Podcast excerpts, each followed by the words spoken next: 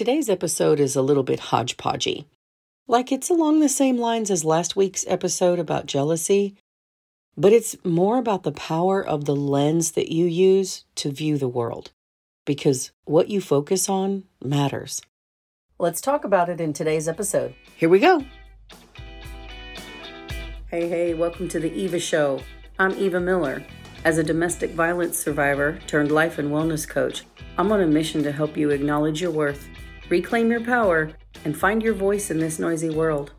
If you're feeling stuck and looking for help, or you just want to be reminded that it's a okay to be your unique self in a conforming world, you're in the right place. You ready to ditch expectations other people have put on you and rise to become who you've always wanted to be? Let's go. Welcome back to the show. I'm your host and life coach, Eva Miller. And if you didn't already know, scarcity is a huge problem in our society. By definition, it means in short supply. And while we do have some supply chain issues happening in our country as well as the rest of the world, that's actually not what I'm referring to. I'm talking about your mindset, your perspective, your place where you're operating from, Today's episode sort of piggybacks on last week's. I'm exploring the idea that your perspective can serve as a prison for you or as a passport. And I talked about jealousy last week and how it stems from a place of scarcity. But there's more to say on this topic because it's bigger than we realize.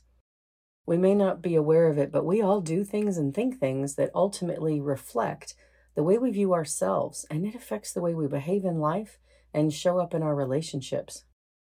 Perspective is incredibly powerful.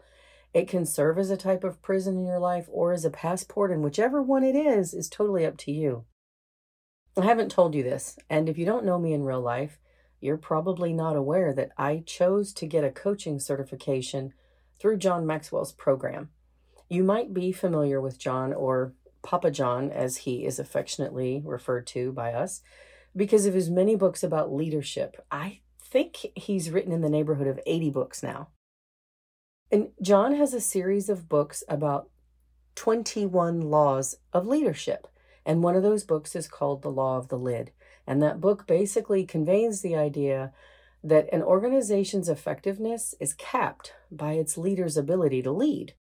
And I'm weaving a little bit of that law into this episode because your perspective will act as a lid or a prison if you're not careful. So let's look at ways that we put a lid on things in our lives that ultimately imprison us or box us in and see how we can liberate ourselves from that tendency and be free.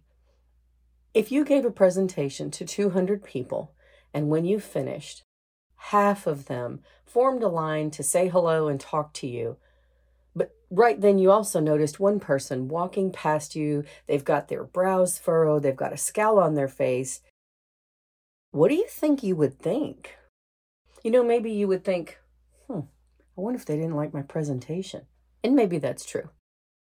Or maybe the person just really needed to use the bathroom, didn't know where it was, and was desperately trying to find it. While you're over there taking a facial expression and a possible lack of approval personally. It's human nature to notice the negative rather than to appreciate the fact that half of the room are willing to stand in line for a chance to connect with you a little more. I mean, think about it. If you only talked to each person for one minute, that means the people at the end of the line would wait over an hour to talk to you. And yet, our brain wants to worry about one person who had a weird look on their face. But focusing on the people standing in line to talk to you opens you up to new people, new connections, new directions. And that is a passport perspective, my friend. Recently, I saw a post on social media. It was a picture and it had a quote written on it, and I don't know who it was written by because it didn't say. And probably the person who shared it shared it because it struck a chord with them, right? The quote said, As sure as I know the sun will rise tomorrow, I know that when I wake up, I will love someone that could never love me back. That is a pretty weird flex, if you ask me. Humans tend to focus on the negative instead of the positive, and the reason for that is because our brains are trying to keep us safe. Back in the days when we lived in caves or huts, before we had bricks and doors with locks on them, we spent a lot of our time hunting for food, running from predators, and being vigilant about potential actual dangers. And so our brains go back to that. And even though we're not facing those same kinds of dangers now, old habits die hard. And so that brain is focusing on one bad thing or painful thing. And when you do that, in effect, you're putting up a two way mirror kind of all around you, and you become the only thing you can see. And that blocks the opportunities and the growth that are on the other side because you can't see them anymore. You just see you and what you don't have at your disposal. You've sabotaged yourself, and your perspective has put you in a prison. Whoever originally wrote the quote about someone never loving them back probably has several people who love him or her. But the author chose to focus on one person out of many, the one negative thing, instead of the multitude of positives. I don't know the author who wrote the quote. There's no other context involved. And I understand, I totally get it. Sometimes feeling our big feelings helps us move through them. But I am bringing it up here because we need to know the difference between something that is cathartic and something that is imprisoning, because sometimes the line between them can get blurry. Focusing on the negative fosters the temptation to seek more, to have more, to get more, to blame circumstances or other people rather than ourselves. We're tempted to become dissatisfied.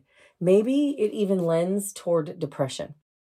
I know, I know depression is sometimes caused by a chemical imbalance in the brain. But sometimes it's because we get hyper focused on negative things so much that we send ourselves into a tailspin and we don't know how to get out. And what we focus on manifests in the ways that we show up in relationships. It makes us competitive. It can sometimes feel like we have to step on other people in order to climb that wall or to achieve success or to get where we want to go. It can cloud our judgment. You know, maybe you wanted something really badly and you didn't get it, and you let that cloud your ability to see the possibility of anything good that might have actually come from the situation. It's really important that we remember that being told no is often a gift and that rejection is just redirection. Having a scarcity mindset and a perspective like that, it sets you up for insecurity. To give you an example of the ways this can play out, I'm going to use my situation to make my point. If you've got grandkids, you'll be able to relate to this. If you someday hope to have grandkids, pay attention. You can learn something here. Next year, we'll welcome the fifth grandchild into our family. And I share those five little Jedi's with three other grandmothers. And one of those other grandmothers lives in the same city as some of the kids. So by default, she has lots of opportunity to spend time with them that we don't have because they live in Seattle and we live across the country in Georgia. But do I really believe that those babies have a limit on the amount of love they're capable of receiving, experiencing, or feeling, or even giving back? Do I believe that loving their other grandmother a whole bunch somehow limits how much love they're able to have for me? No, I don't. Big Sexy and I live in the same town as two of the Jedi's, and their other grandmother lives about mm, two ish hours away. And when Rhodey and Peyton go to their Nani's house, and they come back and they're telling me all about what they saw, what they did, where they went, movies they watched, and all that kind of stuff, it's easy for me to see how really lucky those kids are. They're lucky because their Nani isn't anything like me. She is smart in so many ways where I'm ignorant. Like, for starters, she knows about cars. Kind of like a lot. Way more than the average woman knows, which actually isn't saying very much, but you get what I'm saying, right? Their Nani grows a garden, a big one. She raises all kinds of different animals. She is like a Jill of all trades. She knows a little bit about a whole lot of stuff. And so when the kids come back from being with her, it is clear that their little lives are enriched because of the time they were with her. But does that mean their lives aren't enriched because of the time they spend with me? No. Peyton loves taking care of the animals and gardening with her Nani. But it doesn't mean she doesn't like doing stuff with me. Little girlfriend has enough love for everybody. She's not going to run out. There's no cap. She can be wild about her Nani and her GG. There is no reason to compete. Sunsets are beautiful, but so are flowers, and they don't look anything alike. But they both beautify the world in their own way. And instead of being grateful that their grandchild has so many people who love them, some people choose to compete with each other instead of feeling confident in their own space. And that is ushering in an imprisoning perspective. And unfortunately, grandparents aren't the only ones who do this. People who are co parenting with someone they're no longer partnered with do this too sometimes. And it simultaneously breaks my heart and pisses me off. Parents who say negative things about their child's other parent only hurt their child. It doesn't hurt the other parent. I mean, the parents aren't together anymore, so the one parent's not expecting the other parent to run for president of their fan club. But it does make the child feel some kind of way about themselves because they're part of the other parent. And when they hear the one parent say something about the other, they feel that. Even if what is said about the other parent is true, even if one parent treated the other one badly, even if one parent is a jerk who's never going to be nominated for Parent of the Year, kids are smart and they can figure all that out on their own. And parents can still maintain integrity in that area instead of choosing a perspective that boxes in the whole situation. Because there are no winners that way. There's all, all just only losers. I've only known one person who never put his ex down. He never put her down in front of his son and I don't ever remember hearing him say something negative about her when his son wasn't around. And I mentioned it to him one day that I noticed, you know, he never did that. And he said, Why would I do that to him and make him feel bad just because I don't like his mom? That's mean to him. Some parents truly aren't good to or for their kids, but sometimes we create the problems ourselves because we have the imprisoning perspective. But feelings aren't facts. And if you constantly view the world from the point of view that there's not enough room, not enough resources, not enough to go around, your brain, being the supercomputer that it is, will do what you've programmed it to do and it'll prove you right. You'll you'll find what you're looking for. So if you're operating from a place of scarcity or of limits or lack, that's what you're going to notice. But if you're operating from a place of abundance and you're seeking provision and opportunity, that's what you're going to get. You know, the first year homeschooling, my biggest fear wasn't failure to teach Ryan how to read. It was wasting money because money felt harder to come by to me than my time or my talent. And I spent like 400 ish dollars on Bob Jones' curriculum and I hated it. Ryan didn't even like it. And I was scared to tell Moose, not because he was going to yell or be mad, but I was embarrassed about the idea of saying that I wasted all that money. He was an airman first class. That was his rank. He only had a couple of stripes on his sleeve. We didn't have any extra money to waste like that.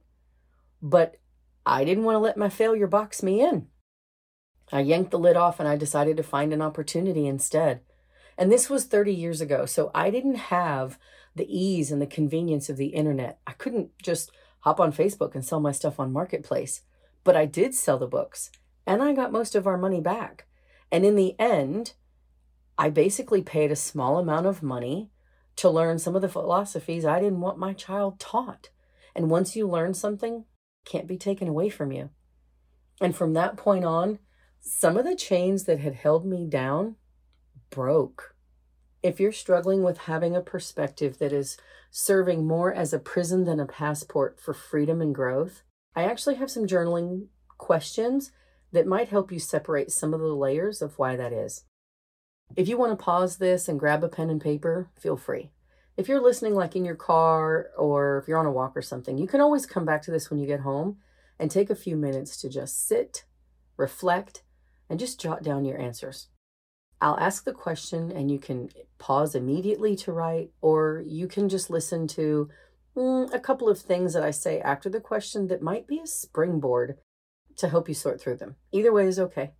But writing down the first response that pops into your head is actually ideal because even if it feels dumb, or weird or whatever, if you pay attention, the body often will give an honest, visceral response that we usually end up thinking later is what we're supposed to ignore or clean up or make prettier or more acceptable somehow to other people. But this isn't about what other people think.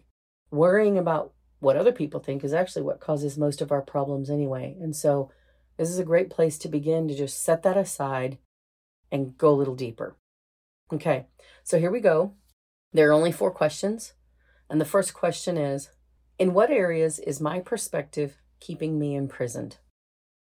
Maybe it's insecurities within yourself. Maybe it's about areas that you want to experience some personal growth in and some change, and you're scared. The second question What's the best thing that could come out of this situation? You know, maybe you would say, Oh, it would be that my kid is secure knowing her parents were committed to doing whatever it took to let her know she has two soft places to land if she ever falls. Or maybe you'd say, even if my kid's parents aren't together in that way, it doesn't mean she ever has to settle for less than she deserves. Even if your kid's other parent is a total ass, if the best you can do is to control your reactions or responses to that person and not to take things personally, write that down. The third question What would the strongest, best version of me do? Would it be to work on forgiving? Would it be to try to get to a place that's forgiveness adjacent by working through some of the bitterness? Would it be to stop circling the same loop in your mind over and over and over? Maybe you would say it's to remind yourself of facts only and focus your energy on those, because where your attention goes, energy flows. The fourth and final question What can I do that 10 years from now I will look back on and be proud of? Will it be that you kept your head held high? Will it be that you just made sure you never dragged your kid into your drama? Whatever pops into your mind, write it down. Okay, that's it for me this time. Thanks for listening. And hey, before I go, I would love to hear any feedback you would care to share with me about the show, or if you have questions for me. I want to know. Email me at eva at fractured2fabulous.com or send me a message on the gram at I'm Eva Miller. Have a great week. Peace.